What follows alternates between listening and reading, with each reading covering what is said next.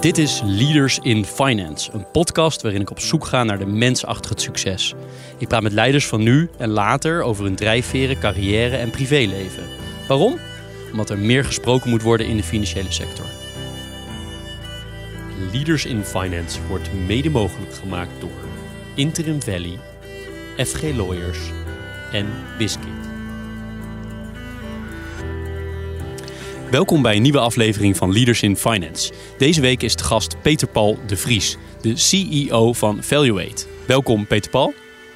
Goedemorgen. Goedemorgen. Eh, misschien wel aardig om te zeggen wat voor setting wij zitten. We zitten hier uh, in de tuin. Uh, omdat uh, Peter Paul, we mogen je en jij zeggen, nou ja, het toch wel een leuk idee vond om in de tuin dit op te nemen. En ik vond het ook een, een leuk idee, ook omdat het de eerste keer is voor Leaders in Finance. Valuate NV is een Nederlandse investeringsmaatschappij opgericht in 2008 met een focus op de sectoren food, healthcare, business en financial services. Valuate is genoteerd aan Euronext Amsterdam en is dus een van de 125 beursgenoteerde bedrijven in Nederland waar we het in de andere aflevering met de CEO van Euronext Simone Huis in het Veld over hadden. Een aantal van de deelnemingen zijn bijvoorbeeld SkySource, een cloud service provider, Case, een kaasvervanger, Amsterdam Safe, veilige opslag van edelmetaal, IEX, een groep van beleggersplatformen, Kersten, een aanbieder van zorghulpmiddelen, die recent heeft bekendgemaakt de in de problemen geraakte branchegenoot HMC te kopen van de curatoren. Peter Paul heeft een belang van 32% in Valuate.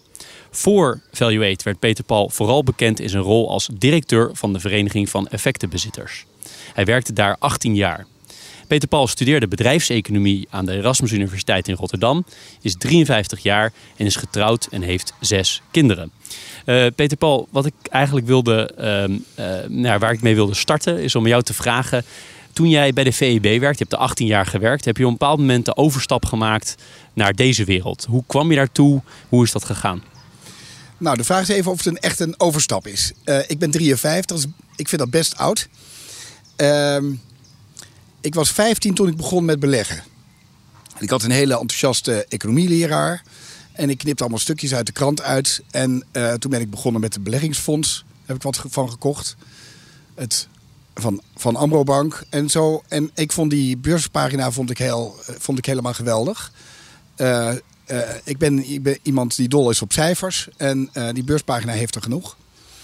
En zo ben ik begonnen met beleggen. En dan ben ik altijd gebleven.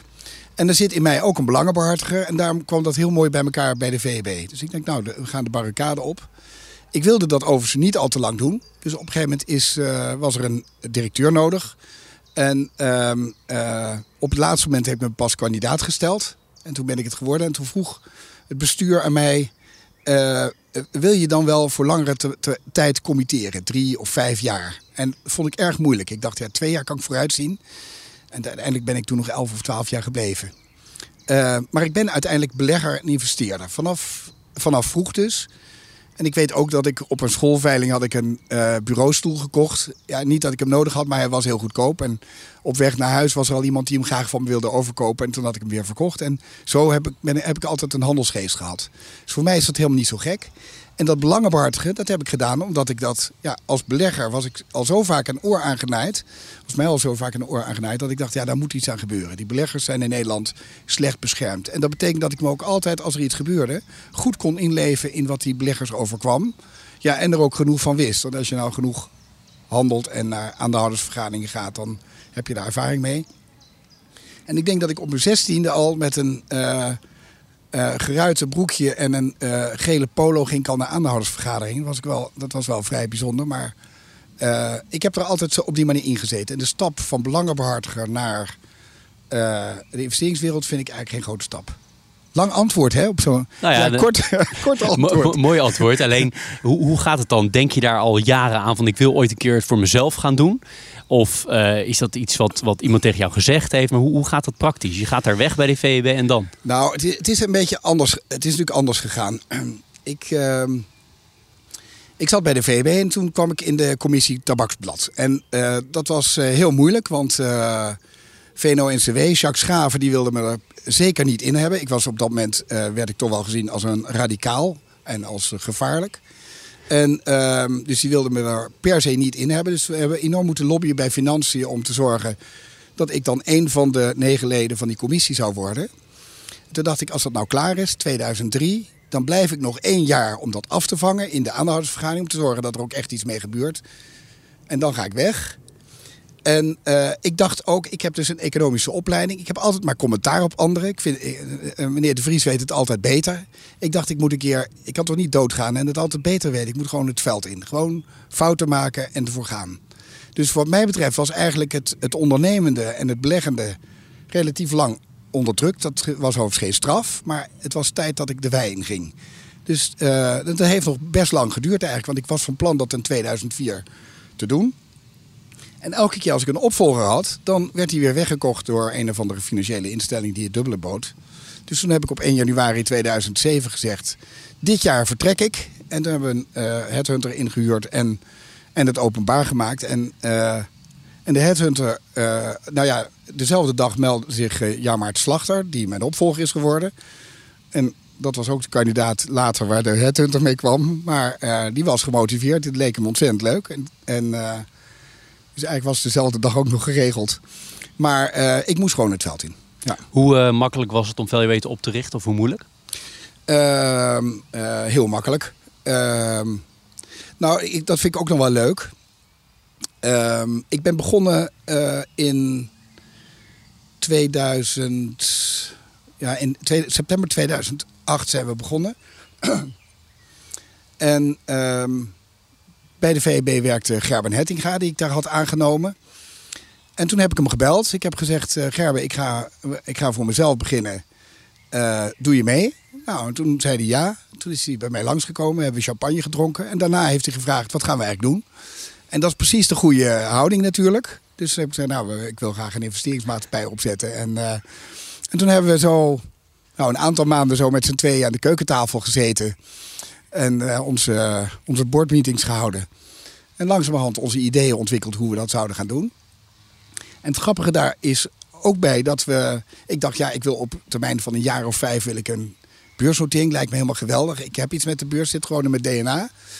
Maar ja, toen kwam die crisis en toen werd dat beursfonds aangeboden. Dus we hadden eigenlijk nog geen bedrijf, wel een beursnotering verkeerde volgorde. Maar ja, je bent, uh, ik zeg, in het leven komt ze nu en dan de bal langs. Je hoeft alleen maar je hoofd er tegenaan te zetten. Dus dat heb ik dan maar gedaan. Dus, uh, dus toen hadden wij we onderhandeld met de familie Jankovic over de overname van de beurshuls Exendis.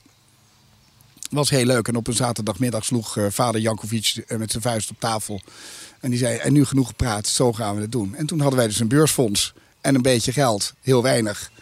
En toen zijn we gewoon begonnen. En, uh, nou ja, en ook nog een beetje voor gek verklaard. Want wij, wij zijn dus gestart in de, in de week tussen de val van Lehman en de val van Fortis.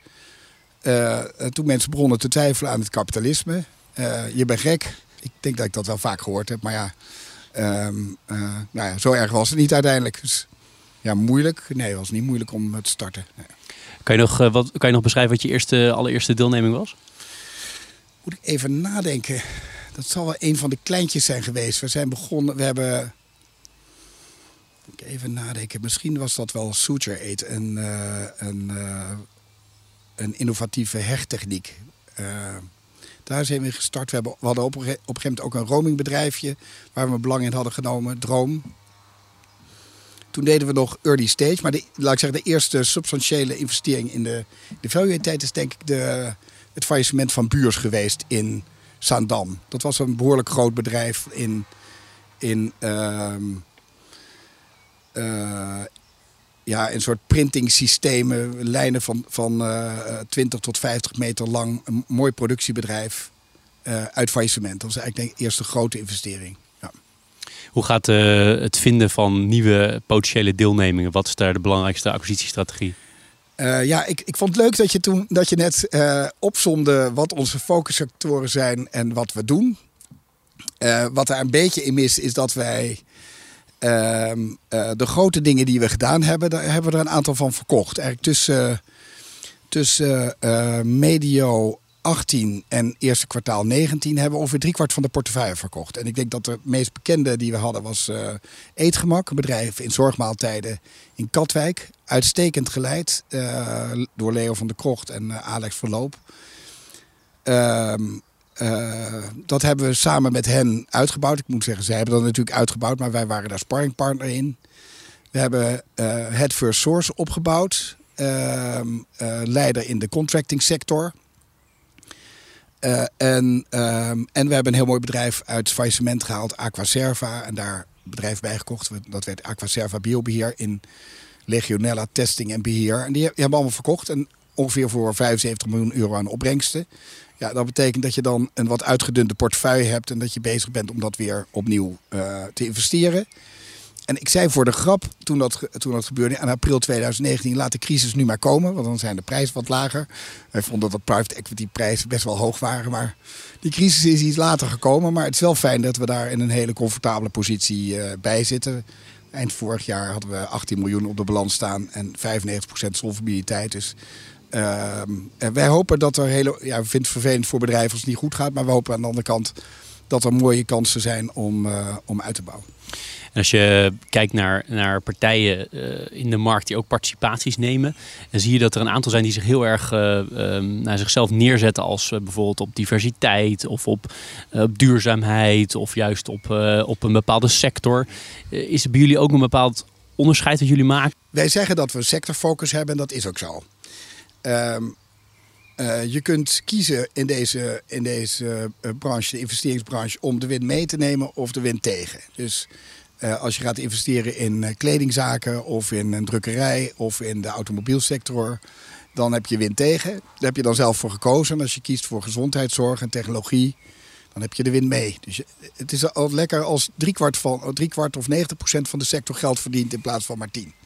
En daar ben je zelf op dat moment uh, bij. Dus dat vinden we belangrijk. En dat zijn thema's als vergrijzing, als duurzaamheid, als digitalisering. Ja, het is allemaal vrij makkelijk. Je kunt, dat, uh, je, je kunt zelf kiezen of je wind mee of wind tegen hebt. Aan de andere kant is het zo dat wij altijd de ruimte hebben en laten om andere mooie bedrijven daar belang in te nemen of daarmee in te investeren. Als wij geloof hebben in, in de niche, als we geloof hebben in de ondernemer, als we denken daar kunnen we samen een mooi bedrijf mee bouwen, dan is alles, uh, uh, nou dat is overdreven, maar dan is er veel mogelijk. En dan even over de niche. Ja, ik denk duurzaamheid is gewoon een, een, trend. Ja, ik, vind, ik wil best het logo van Valuate groen maken. Maar ik denk eerder dat, dat, dat je probeert een beeld te vormen van hoe de wereld eruit ziet over vijf of tien jaar. Ja, en dan is dat, een, uh, dat, dan is dat natuurlijk een trend. Dus wij zaten al vrij vroeg ook in een, een zonne-energiebedrijf. Uh, maar dat is meer omdat ik ook zie dat, dat je daar een, een goede. Ehm, dat je daar geld kunt verdienen en meerwaarde kunt hebben. Dus dat vind ik over het algemeen een goede drijfveer om het ook lang vol te houden. Als het geld kost, dan wordt het op een gegeven moment toch, uh, toch moeilijker. En diversiteit, ja, uh, wij kiezen graag de, de beste persoon uit. En ehm, ik heb heel graag dat dat een vrouw is. Dus we hadden Annemarie van Gaal als commissaris. Die is helaas ermee gestopt. Dus nu, nu voldoen we weer niet. Maar dat, dat ligt niet aan ons.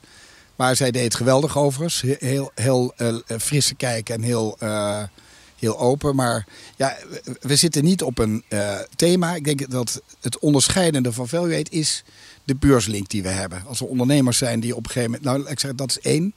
Er ondernemers zijn die op een gegeven moment de ambitie hebben om naar de beurs te gaan... dan zijn ze bij ons aan het goede adres. Wij zijn daar toch wel een soort kweekvijver voor. En we hebben het in een aantal gevallen ook gedaan. De Snowworld is via ons naar de beurs gekomen... En uh, dus, dus dat is een, een, ding. En voor de rest is het dat de ondernemers waarmee wij werken, die proberen wij veel vrijheid te bieden. Wij zijn niet, we gaan niet uit van veel leverage, veel vreemd vermogen om de overname te financieren. Met een bedrijf dat vervolgens vooral bezig is om de, om de, uh, de maand te halen, om de aflossing en de rente te kunnen betalen. Ik geloof erin dat die CFO die moet bezig zijn ook met de business en niet met het, met het managen van de bank. En we willen de ondernemer vrijheid geven. Ik wil zelf graag vrijheid in mijn functioneren. Daarom zitten we ook in de tuin en niet, uh, en niet in een. En, en zitten wij in een prachtig kantoorpand aan, aan het water en niet in een, in een grote flat op, op de Zuidas. En ik gun die managers ook vrijheid. Ik geloof dat ze het beste presteren en het blijst zijn als ze vrijheid hebben in een functie. En dat moeten om zich heen praten, dat doet het ook. Dus die mensen die zitten dan weer in een ondernemingskringetje en die en die laten onze naam vallen. En zo moet het, moet het een beetje gebeuren. Gebruiken jullie tussen alle deelnemingen veel ehm, ehm, ja, de mogelijkheid om ondernemers met elkaar te laten werken? Ehm, eh, te weinig. We hebben eind vorig jaar een uh, dinertje gehad met, uh, met alle ma managers. En dat, dat werkte heel goed. En we brengen ze wel met elkaar in contact als dat nodig is. Maar ik zou dat eigenlijk nog meer willen doen. Ik zou op zich. Um, dat was wel een geweldige bijeenkomst. en en die mensen blijken toch veel meer raakvlakken met elkaar te hebben. En wij denken ook, ze staan vaak voor dezelfde. Uh, voor dezelfde vraagstukken. Of het nou digitalisering is of um, uh, ja, het, het, het, aanpassen van je organisatie. Er, er, er, zijn heel veel gemeenschappelijke onderwerpen. Zouden we meer moeten doen, maar ik probeer dat wel aan te jagen. Het is, je, bent wel, je bent ook wel lid van de club. Nou, je had het al kort over hoe dicht jullie erop zitten of niet dicht. Hè? Hoeveel vrijheid je de, de ondernemer wil geven. Je hebt nu het, ten tijde dat we dit opnemen, heb je net een, uh, net een, een van je deelnemingen heeft een ander bedrijf gekocht hè, met Kersten. Uh, kan je aan de hand daarvan misschien toelichten uh, hoe, hoe betrokken jullie daarbij zijn? Ja, nou, dat is. ik hoop niet dat het maatgevend is, want ik ben, we zijn er al weken, dag, ik zeg dag en nacht, maar het is dag en nacht mee bezig. Um, uh, kersen is wel een mooi verhaal eigenlijk. Want we zijn erin gestapt begin juli, of, of begin 2015, sorry. En, uh, uh, en dat bedrijf raakte gelijk in de problemen. Uh, er was een wetswijziging waardoor ze heel veel mensen moesten aannemen zonder dat daar ehm, draagvlak voor, laat ik zeggen, financieel draagvlak voor was. Binnen de kortste keren was het management weg. De resultaten vielen, uh, de, de, resultaten vielen tegen en er moest iets gebeuren. En na een manager of drie hadden we de goede te pakken. Frans Mulder, en die heeft, dat, die heeft de turnaround daar eh, bewerkstelligd. En we hadden vertrouwen in, hem en een lijntje met hem. En hij heeft, hij heeft die, die klus geweldig geklaard. En dat is op basis van vertrouwen gebeurd. En we zijn ook loyaal eraan geweest. Dus we hebben extra geïnvesteerd toen het nodig was om, uh, uh, om het uit een penibele situatie te krijgen. Dat is dus nu alweer, nou ja, wat zal het zijn, vier jaar geleden. Um, nu hebben we nieuwe, nieuw management aan boord sinds 1 februari. En opeens valt er een branchegenoot om. En dan hebben wij de kennis van uh, 10 plus faillissementen die we, waar we bedrijven uit hebben gehaald. En die twee die twee mannen, dat zijn uh, uh, Bas Alberts en Edgar Vos. Dat zijn uh, supermanagers in de hulpmiddelenbranche. En het is heel leuk als er dan een soort combinatie vormt. Een, een, Evaluate team om dit succesvol binnen te halen. En, ehm, en dat geeft enorme energie.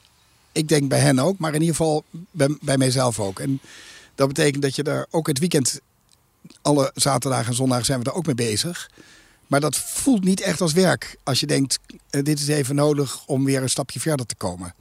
En ik vond het wel heel leuk, want we hebben dus nu zaterdag die contracten getekend. En volgende week wordt het geëffectueerd. En, uh, um, en toen hebben ze gezegd, vraag aan de curator de lijst met, met probleemgevallen van cliënten die op dit moment geen rolstoel of scootmobiel hebben. We willen dat wegwerken. Dan zit er een hobbel tussen. Is namelijk de AVG. Je mag die informatie niet geven van die mensen. Dus moet er nog een contractje tussen. Contractje is in een paar uur geregeld. Hebben die namen. Het eerste wat ze willen doen is de problemen van die mensen oplossen. En dan zeggen ze, en dat vind ik dan geweldig. Zeggen ze, uh, zo'n zo Bas Albert zegt, het wordt mooi weer dit weekend. Die mensen met zo'n rolstoel of met zo'n fietsmobiel, of die, die willen hem voor het weekend hebben. Want die wil straks naar buiten. En uh, uh, ja, dat ik vind dat een geweldige samenwerking. Dus, maar we zitten daar enorm dicht op in dit proces. Ik heb ook gezegd, als het nu afgelopen is, moeten jullie het veld in. Mijn werk zit erop. Uh, jullie moeten het veld in. Maar uh, dat geeft enorm veel energie. En als ik, als ik ook nog even naar die onderneming kijk, dat is, uh, die is failliet gegaan door te hoge schuldenlast. het had 150 miljoen schuld op dat bedrijf. En ik vind het ook wel mooi dat we 150 tot 200 banen kunnen redden daar. En, uh, en ik vind het ook mooi hoe er wordt gewerkt om die mensen uh, een, een, een, warm welkom uh, te heten. Dat je niet, laat ik zeggen, je, kan overgenomen worden en overgenomen worden. Er zijn meerdere varianten in. Maar omdat onze eigen organisatie ongeveer even groot is, is er geen superioriteitsgevoel. Of jij komt van ABN AMRO. een ABN of AMRO Roots strijd. Dat is, dat is er niet. Dus ik, ik word daar heel blij van, ja. Leuk, interessant om te horen. Als we dan heel ver teruggaan in de tijd, uh, toen, jij, uh, toen je opgroeide, kan je er iets over zeggen hoe dat, uh, wat voor milieu dat was? Ja, je had al aangekondigd dat die vraag terug zou komen. Ik zei, het is best wel laat. Ik vind dat ehm, bij dat programma van Jurgen Rijman, als het Rijmans Laat of zo zal het geheten hebben, dat was Tante S vroeg altijd, wie zijn je vader en je moeder? En dat is toch ontzettend bepalend in je leven, wat je wat je doet en hoe je, daar, uh, hoe je in het leven staat en wat je, hoe je je ontwikkelt. Dus ik wil wel zeggen wat ik voor milieu. Mijn vader was radioloog en mijn moeder lerares Frans. Mijn vader leeft nog, mijn moeder is, is boven, hier, of misschien vlak boven. Um, en dat betekent dat dat je vormt. Ik ben ook heel erg francofiel. Ehm, als ik kijk naar de rapporten van mijn kinderen, dan is het cijfer voor Frans is belangrijker dan uh, de andere cijfers. Zo werkt het gewoon. en ze moeten dat ook met papa oefenen. papa, ik wil dat niet. Papa wil graag met jullie woordjes doen. Zo, dat gaat vanmiddag gebeuren overigens weer. Um, dus uh, dat, dat is de ene kant. Aan de andere kant, uh, ik zat in een gezin. Ik, was, ik ben de vierde van vijf kinderen. Ik ben, het zijn best wel uitgesproken types, eigen, allemaal eigenwijs. Iedereen heeft een eigen vakgebied, ver van elkaar af, dus dat is veilig. Uh, en ik ben uh, de enige die iets nou ja, met getallen heeft en die financieel is. Dus uh, ik heb daar van thuis niks meegekregen. Die kruiwagen die reikte tot in het ziekenhuis, maar daar heb je niks aan. Uh, dus, ehm, maar dat is wel de achtergrond. Ik, ik vind wel dat ik veel ruimte heb gekregen om het te ontplooien. En om eigenwijs te blijven. Want ik heb natuurlijk gestudeerd. Uh, ik kon goed leren, dus op, op middelbare school was het niet zo'n probleem. En die studie, uh, dat had zelfs nog iets sneller gekund als ik, uh, als ik mijn hersencellen op, op tijd aan het werk had gezet. Maar ik ben tijdens de studie, ik, ik vond niet echt dat ik in Rotterdam een ei kwijt kon. Dus ik ben gelijk bij de VEB gaan werken. Omdat ik daar toegang had tot het archief. En ik kon daar allemaal um, over beursgenoteerde ondernemingen lezen. Ik had al, op mijn kamer was ik ook al studentenkamer was ik ook twee, drie uur per dag mee bezig met beleggen, jaarverslagen en dat soort dingen. Dus ik zat vaak bij een tentamen dat ik dacht, ga, als het niet. Dan, ging, dan gokte ik, ik ga maar naar dat tentamen kijken wat ik haal. En dan kijk halverwege wel of ik blijf of dat ik naar die aanhoudersvergadering ga. Dat was een beetje mijn, uh, mijn perspectief.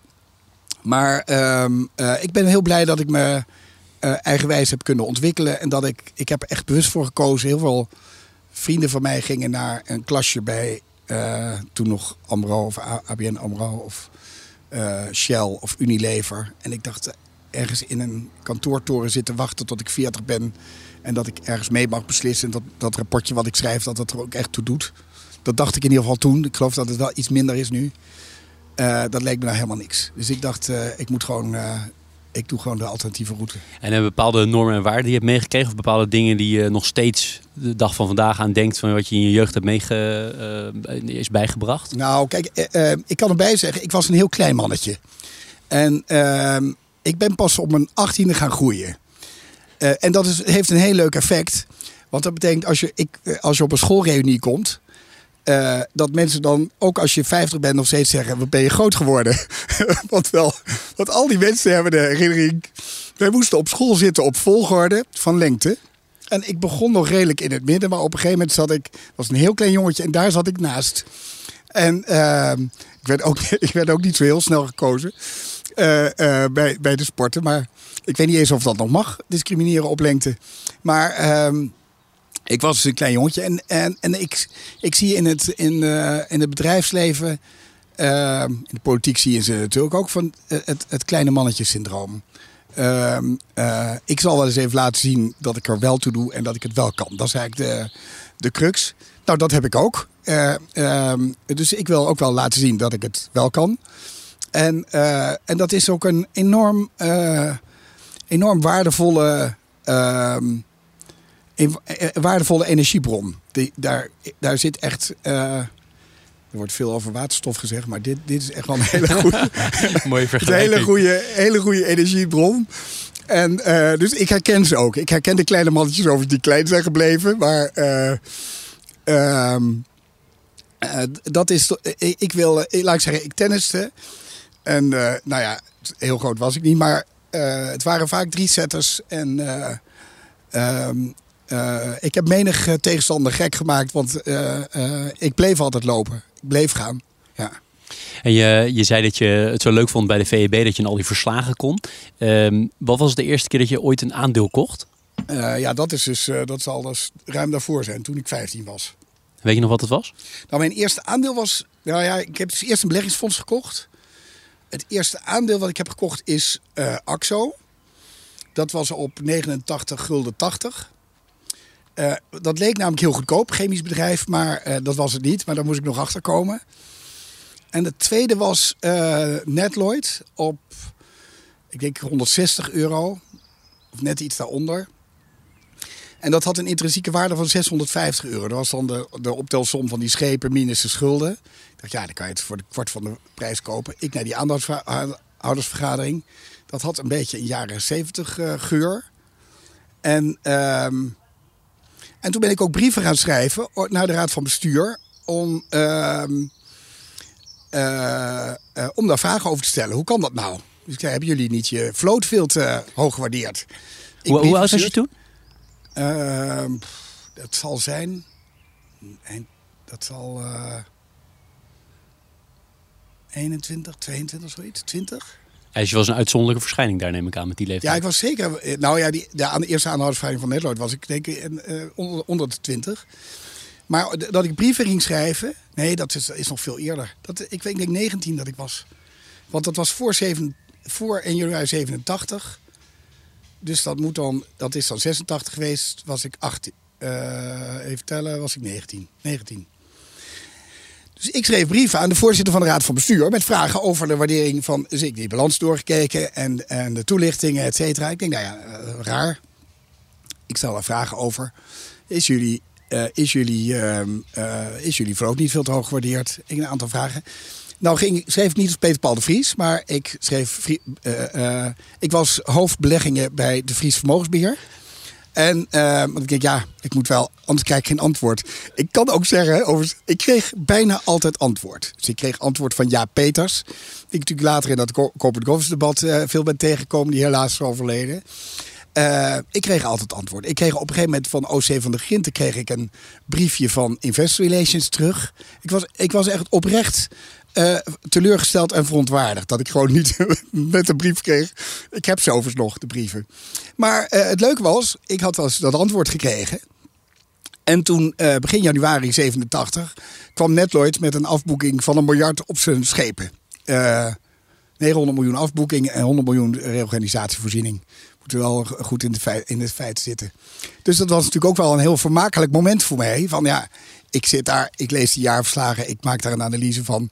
En, eh, ehm, en ja, geluk of wijsheid, maar wel raak geprikt. Dus dat was, wel, dat was natuurlijk wel heel, heel erg leuk.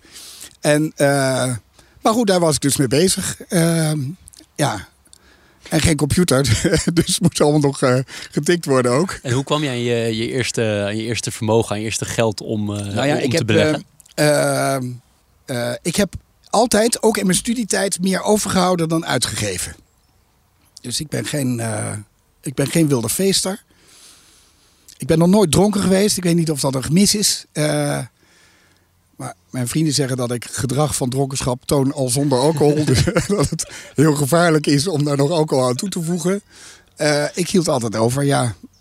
En, en ik vond het investeren leuk. Ja, dat ging natuurlijk niet over enorme bedragen. Maar het is toch wel handig om te doen. Je moet daar echt vroeg mee beginnen. Je moet vroeg beginnen met wat geld stoppen in aandelen. Om te voelen hoe het werkt.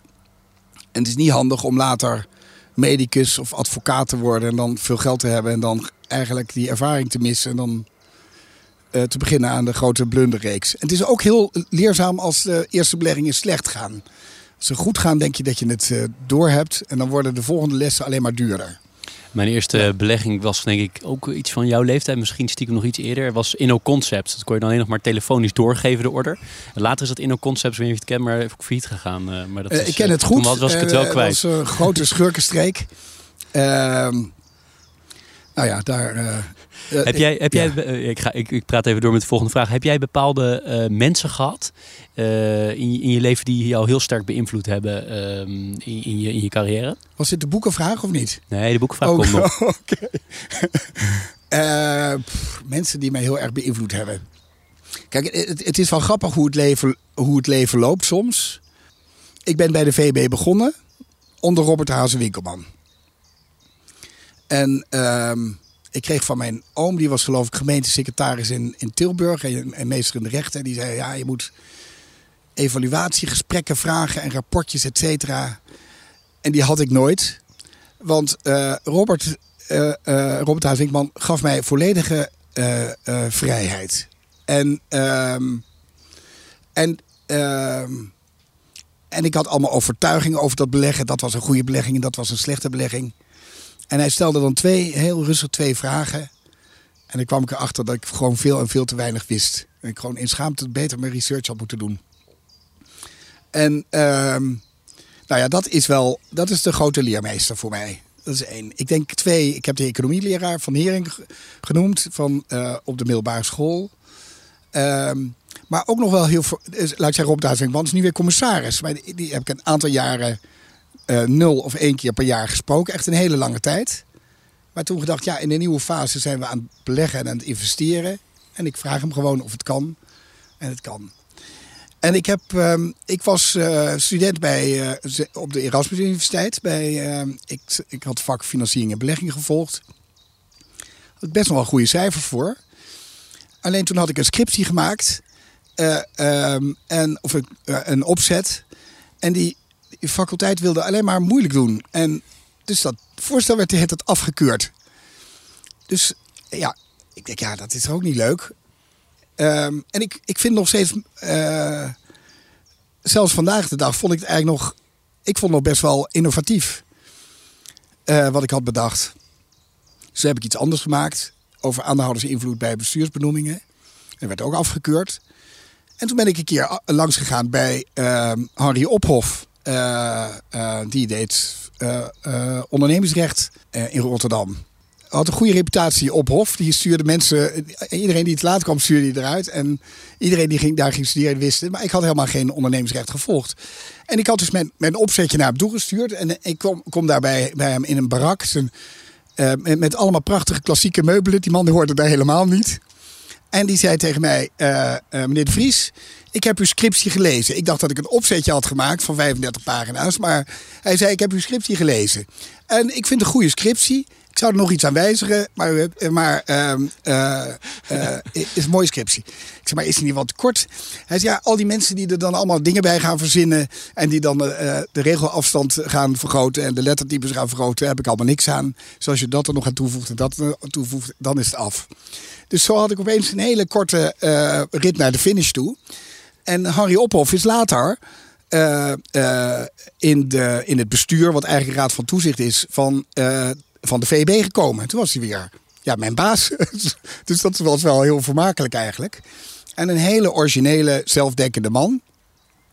Dus zo ben ik er een beetje doorgerold. Ja. En toen, eh, oh, toen ik dat had gedaan, kwam, die, kwam een van de andere professoren terug van... ja, waarom ben je niet doorgegaan met je, uh, met je oorspronkelijke opzet? We vonden hem zo mooi, maar ja...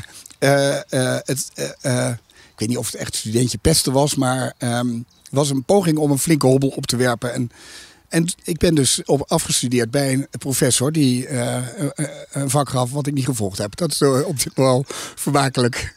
Maar goed, dat ding, ook, die, ook die scriptie, die staat vandaag de dag nog steeds overeind. Dus dat is, is nog wel vermakelijk, ja. Um, een van de dingen die ik van tevoren zei is dat we een luisteraarsvraag hebben. Uh, nou, hier komt hij.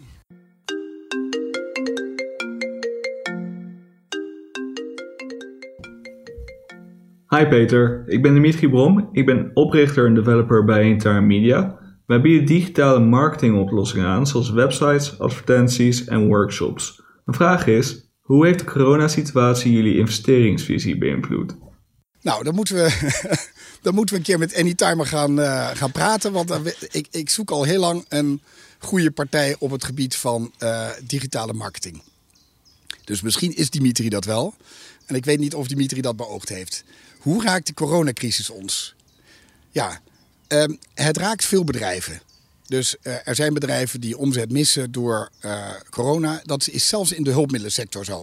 Want als je hulpmiddelen levert en repareert van instellingen die gesloten zijn, ja, dan kan dat niet worden afgehandeld. Maar dat is een korte termijn effect. Zodra de deuren weer open zijn, is dat weg. Maar wij merken wel, en dat staat dan opeens in de krant, dat technologie en zorg dat dat de beste sectoren zijn op de beurs uh, qua prestatie. En bijvoorbeeld het cloud service bedrijf, dat doet het uh, prima uh, met de trend naar thuiswerken. Die zorgbedrijven doen het ook prima. Amsterdam Gold, handel in goud en zilver, leeft enorm op. Omdat de overheden zoveel, of en centrale banken zoveel geld printen en de overheden zoveel extra uitgeven. Uh, dat, uh, dat je kunt twijfelen wat de waarde van geld is. En, en er dus behoefte is aan, aan houvast en goud en zilver. Er zijn ook wat bedrijven die er last van hebben, maar relatief weinig. We hebben wel een beursgenoteerd stuk. Denk uh, 20, 25 miljoen. We hebben ook gecommuniceerd. Ja, als de beurs daalt, daalt dat mee. Als je dat in goede bedrijven hebt belegd, dan komt dat uh, vanzelf terug. Dus we zijn daar rustig over. Maar ja, je bent er niet immuun voor. Maar op zich zijn wij uh, in in opperste gezondheid de crisis ingegaan. Ja, en, en, en stiekem hopen we natuurlijk dat dat investeringskansen oplevert om onze bedrijven te versterken en onze portefeuille uit te, uit te breiden. En hoe vervelend ik het ook vind voor ondernemers dat ze het nu moeilijk hebben. Het is misschien ook wel fijn om te weten dat er een investeerder is die gewoon nog steeds risico durft te nemen. En, en die gewoon op de lange termijn kijkt en niet naar de komende maanden. Helder. Dat is een poging tot reclame, hè, dit? Ah, nee, dat een uh, klein, beetje, klein beetje reclame mag. Info.affiliate.com. Je knipt het er maar uit als je, als je te veel vindt. Nou, ik zal eens naar kijken. Um, we hadden het kort in het voorgesprek ook over, uh, en zo kom je ook op mij over, we kenden elkaar niet uh, tot een uur geleden, maar iemand die heel veel energie heeft. Uh, als je nou heel concreet voorbeelden kan geven, wat zijn nou de dingen waar jij ook echt veel energie van krijgt? Nou, ik krijg, ehm, ik krijg energie van ja, wat mij betreft moeten managers leuk zijn. Ik moet, uh, ik, moet, uh, ik moet er enthousiast van worden. En ik moet er zin in krijgen om dingen te doen. En heel vaak als ik een vergadering heb, ik vind vergaderingen langer dan een uur moeilijk. Ik waarschuw mensen ook altijd voor mijn. Uh, voordat ik, dat ik na een uur wegval. Ik weet niet wat het is. Um, nou, dat is misschien iets overdreven. Maar uh, ik, wil, ik wil niet te lang vergaderen. Vind ik moeilijk. En ik wil, ik, nadat ik een meeting heb gehad, kijk ik of ik er energie van heb gekregen of dat ik het kwijt ben geraakt. En als ik het kwijt ben geraakt, ga ik nadenken waar het door is. Ik wil eigenlijk alleen maar werken met mensen waar ik energie van krijg. Ik heb dus, ik bedoel, uh, ik heb een heel leuk investeringsbedrijf. Niet super groot. Uh, 70 miljoen plus. Uh, ik werk met hele leuke mensen. Uh, ik heb heel veel vrijheid om dat in te delen. En dat betekent dat ik niet mensen opzoek waar het niet leuk mee is. Dus uh, dat is een criterium. Ja, en ik vind, het, ik vind het geweldig dat ik in mijn functie met heel veel uh, enthousiaste ondernemers praat. In heel veel verschillende sectoren. Als ik nou in de meubelbranche zit, was ik elke dag in de meubelbranche. Maar ik, ik kom overal mensen tegen. Mensen in de LNG-wereld. Mensen met een die een webshop hebben gebouwd die helemaal uit uh, klauwen is gegroeid. Uh, en vind ik een voorrecht dat ik daar überhaupt al mag zijn. En niet alles leidt tot een deal, maar dat is wel, dat is wel heel leuk. Dus uh, ja, en, uh, nou, ik, en ik vind, ik, ik word heel blij van de. Ik wil best hard werken, maar ik word wel blij van de vrijheid om mijn eigen tijd in te delen. Dus in het grootbedrijf, als een secretaresse je agenda gaat invullen als je veel in het vliegtuig zit uh, en veel in, in een dichte kantoortoren als het mooi weer is. Uh, uh, daar zou ik denk wel verdrietig van eh, worden. En ik vind het een enorm voorrecht dat ik, dat ik zoveel ruimte heb om een, ehm, ja, om mijn ei kwijt te kunnen en mijn capaciteiten te benutten. Dat, is, dat wens ik eigenlijk iedereen toe. En het leuke van corona is eigenlijk dat heel veel mensen nu niet naar die kantoortoren hoeven, hun eigen leven hebben ingedeeld. Uh, net zoals ik uh, uh, hun telefoontjes kunnen plegen in de tuin en in de zon. En, en dat, er, dat er heel veel mensen zeggen nadenken, wat wil ik, wat wil ik waar word ik blij van? en ik heb het voorrecht dat ik gewoon dat zelf al kan bepalen. Wat wil ik en waar word ik blij van. Ja, want dat vrijheidselement dat komt een aantal keer terug in dit gesprek. Hè, dat je dat heel belangrijk Ja. vindt. Tegelijkertijd zeg je ook, eh, nou ik wil hard werken, maar je werkt ook hard. Hè. Net de afgelopen deal vertelde je, eh, we zitten op zaterdag, zondag en we hebben eraan zitten werken. Ehm, dat, ja, dat is ook een beetje een mooie brug naar de vraag van hoe combineer je dat? Eh, in de introductie zeiden we ook, je hebt zes, eh, zes kinderen.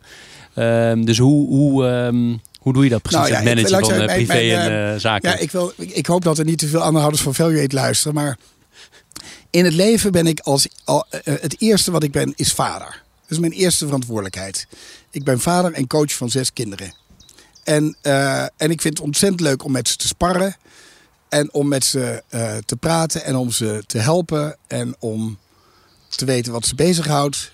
En er eh, eh, te zijn. En ehm, ik weet natuurlijk dat er. Ik, en ik kom ze tegen, de bestuurders die de hele dag bezig zijn. En die dan als ze afscheid nemen zeggen: Ja, en ik heb mijn gezin verwaarloosd en mijn kinderen. En, eh, en daar ga ik dan nu extra tijd aan besteden. Maar dat is onzin. Je was er zelf bij. Je wist ook dat je kinderen had genomen.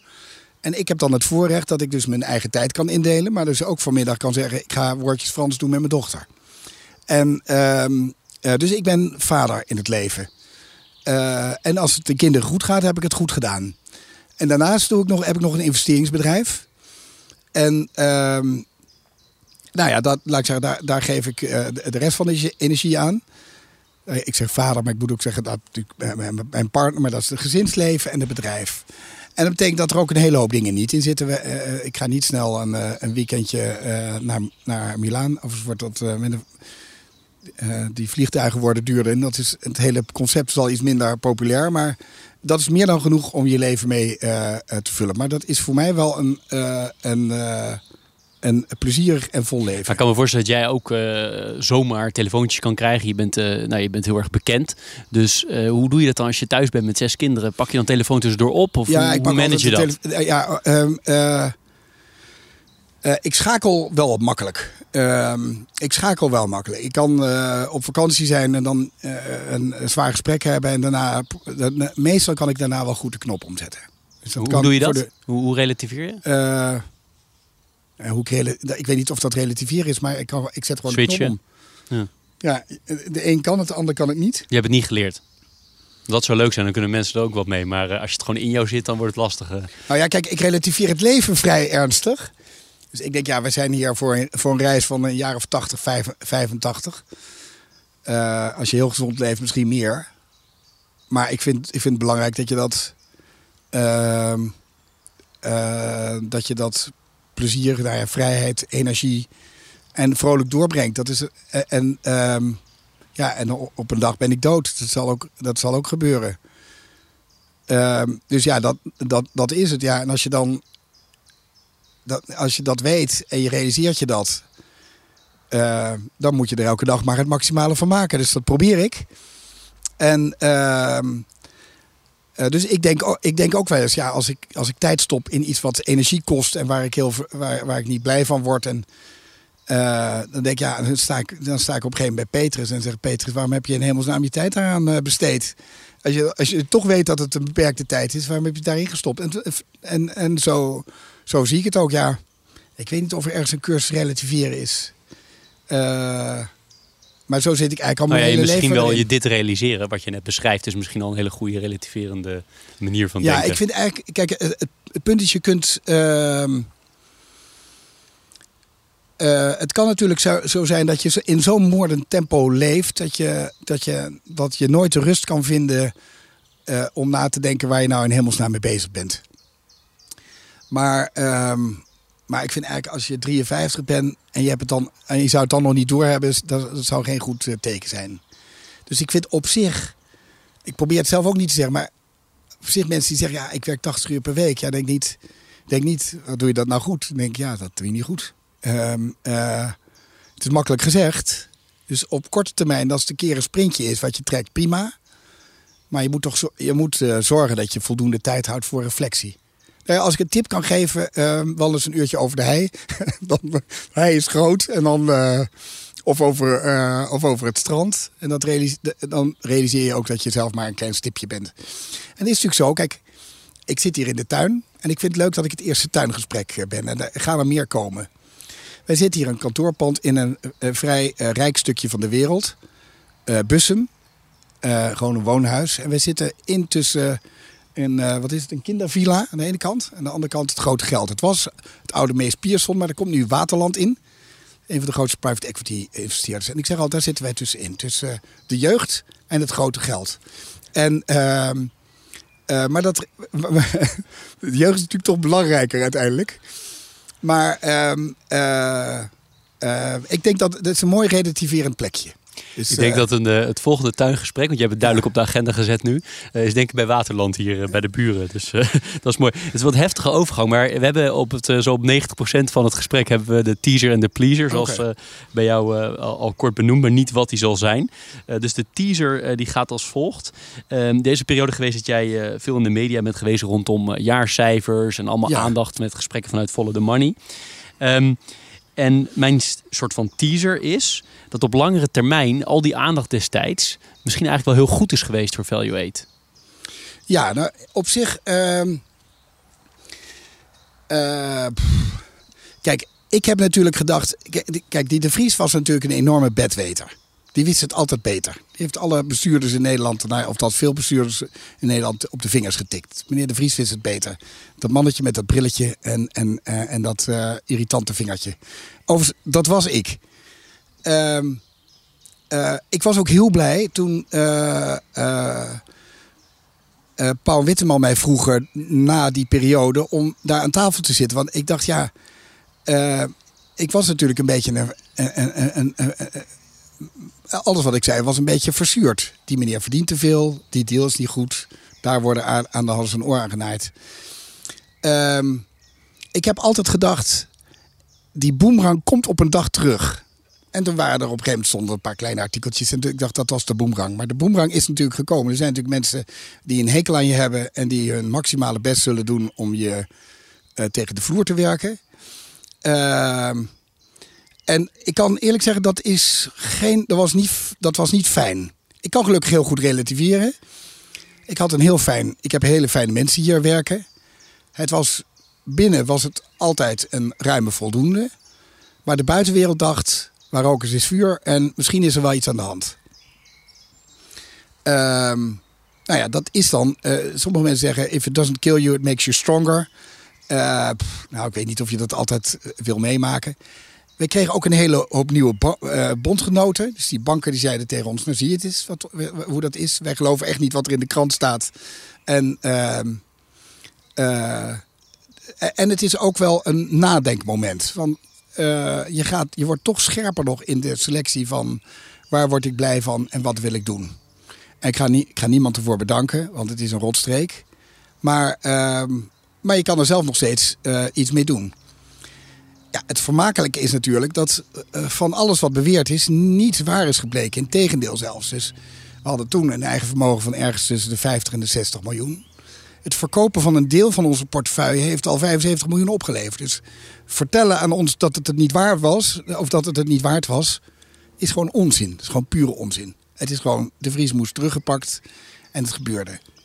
Wat natuurlijk jammer is, is dat het FD eraan mee heeft gedaan als het naar Follow the Money is. Kijk, Follow the Money is een beetje het geen stijl van... Overigens, ik vind dat ze op andere zaken prima dingen doen. Maar ja, het is natuurlijk niet leuk als ze eh, bij mij voor de, voor de schenen gaan. Maar ehm, of het je op lange termijn helpt... Nou, het heeft to- ons toen toch wel best veel deals gekost. En, en financiering die we voor dingen hadden klaarstaan, et cetera. Maar goed, je, je hebt geen keuze. Als het op je pad komt, eh, dan doe je het. Ik heb overigens nooit ergens een rectificatie gezien. Een excuus. Ik heb het fout. Het zou ik nog wel stijl vinden. Als je nou een kritische journalist, journalist bent of een kritische analist. En je zegt, ik dacht dat er iets aan de hand was. Het blijkt niet zo te zijn. Ik heb het, ik heb het opgeschreven omdat ik het echt geloofde. Eh, ik heb het verkeerd gezien. eh, Bas. En ja, dat, dat, ik zou dat groter vinden dan, dan, dan zoals het nu is. Maar aan de andere kant is het ook zo. Ja, op een gegeven moment denken mensen, ja, je gaat failliet. Dan na een tijdje ben je niet failliet. Daarna een tijdje ben je, komt er niks in de krant. Daarna verkoop je dingen en denken mensen, oh, dat is toch wel... En elke keer, oh, jullie hebben een hele goede balans. Oh, jullie doen weer nieuwe investeringen. Dus dat, dat traject, dat, eh, dat, dat loopt even. En eh, daar heb je ook wel weer En de hele tijd, eh, als mensen denken dat het heel slecht gaat, heb je een hele lange tijd wind mee. Dus wij staan er, ja, ik vind het natuurlijk heerlijk. Wij staan in, de, in, in deze crisistijd, staan we daar gewoon heel fijn voor. We hebben geen bedrijven met grote problemen. Uh, we hebben geld om te investeren. We hebben mooie bedrijven die verder kunnen groeien. Ja, wie, wie maakt je wat? Dus ja, misschien heb je gelijk. Of ik zo goed kan relativeren dat ik zeg dat het een blessing in disguise is. Ja, het is me net te Het klinkt toch ook wel als een hele zware periode inderdaad. Ja, en aan de pleasende kant, uh, zijn er bepaalde boeken die jou uh, geïnspireerd hebben? Um, kijk, ik lees natuurlijk ontzettend veel beleggingsinformatie. Dus, en dat doe ik, uh, ik lees, ik heb een Frans beleggingsblad en een Duits beleggingsblad. En, ehm, en ik lees jaarverslagen, prospectussen en persberichten. En dan, daarna heb ik uitgelezen. Als ik moet ontspannen, doe ik iets anders. Dus het was best lang zoeken. Um, maar de alchemist van Paulo Coelho vind ik wel, is wel een machtig mooi, machtig mooi boek. Kan, uh, uh, is ook niet te dik, is ook goed voor me. Maar dat, vind ik, dat, zou ik nog wel, dat zou ik nog wel op het lijstje zetten, ja. ja. En als een van de laatste vragen stel ik ook altijd: hoe zorg je dat je met, in jouw geval, met een drugsgezin, druk gezinsleven, een drukke baan, hoe zorg je dat je fysiek fit blijft? Uh, ik dacht, drugs? Nee, ik zei geen alcohol, ook geen drugs. Ik weet niet hoe bijzonder dat in het gooi is. Um, uh, ik heb een knieblessure. En ehm, daar heb ik al meer dan, zit ik al meer dan anderhalf jaar mee. Normaal gesproken tennis ik veel. En nu probeer ik zoveel mogelijk te wandelen en te fietsen met mijn kinderen. Maar tennis is toch wel ehm, intensiever. Dus ja, dat, ja, dat vind ik leuk. Dus ik hoop eigenlijk dat ik ooit weer de tennisbaan op kan. Dat zou eigenlijk wel fijn zijn. Ja. Is er iets uh, voordat ik je ga bedanken waarvan je zegt, Jeroen, dat had je moeten vragen of uh, dat wil ik heel graag vertellen? Nee, maar ik vind eigenlijk, net zoals bij Tante, Tante S, bij Jurgen Rijman, moet je, ik zou voortaan daarmee beginnen met de roots. Want dan komt het gelijk, uh, want daar gaat het uiteindelijk om. Het gaat toch, er gebeurt toch uiteindelijk heel veel basis wordt er in je in je jeugd gelegd. Wil ik nog meer vragen of toevoegen? Ik vond het super leuk om het gesprek te voeren. Je hebt er veel uitgehaald. En ik wil nog straks even met je praten of je misschien ergens een baan kan aanbieden. En dit stukje moet je er gewoon in laten. Helder, ik laat me toch verleiden om over, over dat eerste punt een kleine reactie te geven. Ja, ik ben het 100% met je eens dat die vraag vele malen interessanter is dan de andere vragen. Echter, wat je merkt is, eh, kijk, jij bent heel erg, je praat heel makkelijk, maar veel mensen willen toch eerst eventjes over een onderwerp praten waar ze heel vertrouwd zijn. En dat is voor mij een hele goede opmaat om later met wel met deze vraag te komen. Maar misschien heb ik het verkeerd. Dus ik ga het een paar keer proberen, denk ik, na, dit, nou, ik, na dit gesprek. Ik, ik zal zeggen, als ik een sollicitatiegesprek heb met iemand... ik ga echt niet diep op die uh, sollicitatiebrief in of op zijn cv. Want dat stond op papier. Ik wil eigenlijk weten, wat beweegt iemand? Wat vindt hij leuk? En vaak komen we... Er staat erin, ik heb een marathon gelopen... En, en daar komt het gesprek op gang. En dan gaat het over echte mensen. En ik zeg altijd, iemand die hier komt werken, die zit straks met zijn mes in mijn jampot. Dus ik, het gaat mij om de persoon die ik hier aan boord krijg en niet. En de cv neem ik niet aan. Dus uh, uh, ik, ik denk dat het menselijke heel belangrijk is. En ik vind eigenlijk dat in deze in de financiële wereld raakt dat wel eens uh, verloren. We zijn toch spreadsheet mensen geworden en bang voor toezichthouders en regels. En het gaat toch eigenlijk om het echte leven. Nou, prachtig einde voor uh, Leaders in Finance. Uh, Peter Paul, heel erg bedankt voor je, voor je tijd. Uh, ontzettend leuk gesprek. Mooi ook hoe we aan de ene kant heel veel persoonlijke dingen gehoord hebben, maar ook heel veel dingen over de, nou, de, meer, de hardere, meer zakelijke kant. heel veel dank daarvoor. Graag gedaan. Dit was Leaders in Finance. Elke week weer een nieuwe aflevering. Elke week weer een mens achter het succes. Ik vind het belangrijk om te zeggen, deze podcast zou er niet zijn zonder onze partners. Interim Valley, FG Lawyers en Biscuit.